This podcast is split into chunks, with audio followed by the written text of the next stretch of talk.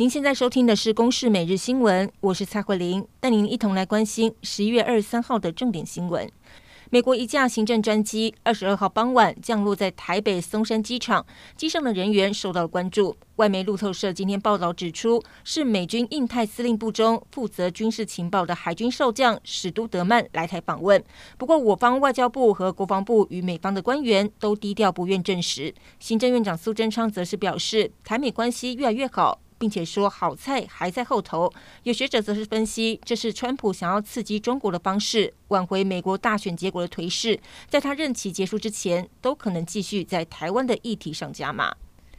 没有受到美国股市上周五收黑的影响，台股今天开盘就跳空大涨，盘中涨幅超过了两百点，最高来到了一万三千九百二十一点，再创下历史新高。盘面上由台积电领军攻高，盘中最高是来到了四百九十八点五元，其他电子类股也有所表现。传产族群当中，以钢铁、运输和营建表现最为强势。而大盘中场是上涨了一百六十一点，收在一万三千八百七十八点，成交值是超过两千三百亿元。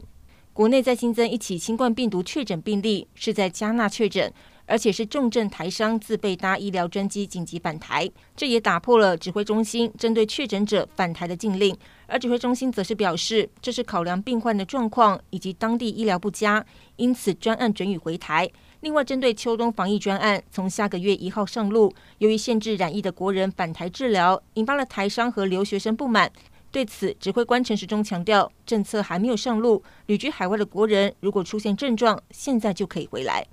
美国新冠病毒的确诊逼近了一千两百二十三万例，光是十一月就已经新增确诊超过了三百万例，刷新疫情爆发以来的记录。不过，有消息指出，美国第一批疫苗最快可望在十二月十一号开始接种。估计全美有两千万人渴望在十二月份接受注射，之后每个月有三千万人施打。而美国传染病权威佛奇则是提出了警告，仍旧必须要做好防疫，否则接下来感恩假期的团圆恐怕会成为防疫破口。